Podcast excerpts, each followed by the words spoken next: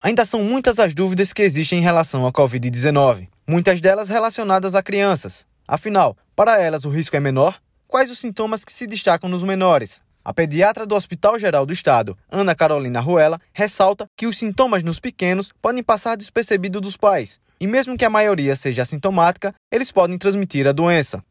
O Covid em crianças tem uma apresentação e uma evolução clínica diferente da que o adulto apresenta.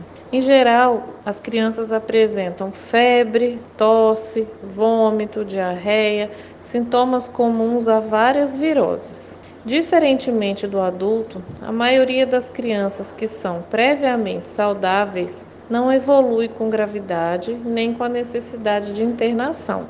A médica ainda pontua que crianças cardiopatas com doenças degenerativas ou neurológicas precisam de um cuidado maior por serem considerados do grupo de risco para a Covid-19.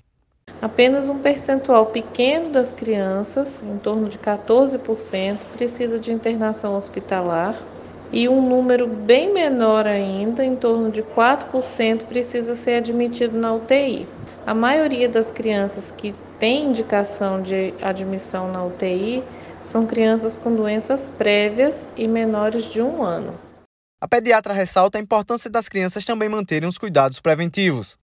Embora a maioria das crianças não tenha um processo de adoecimento grave, é importante as crianças se cuidarem, lavarem as mãos, manterem distanciamento de aglomeração e usar máscara.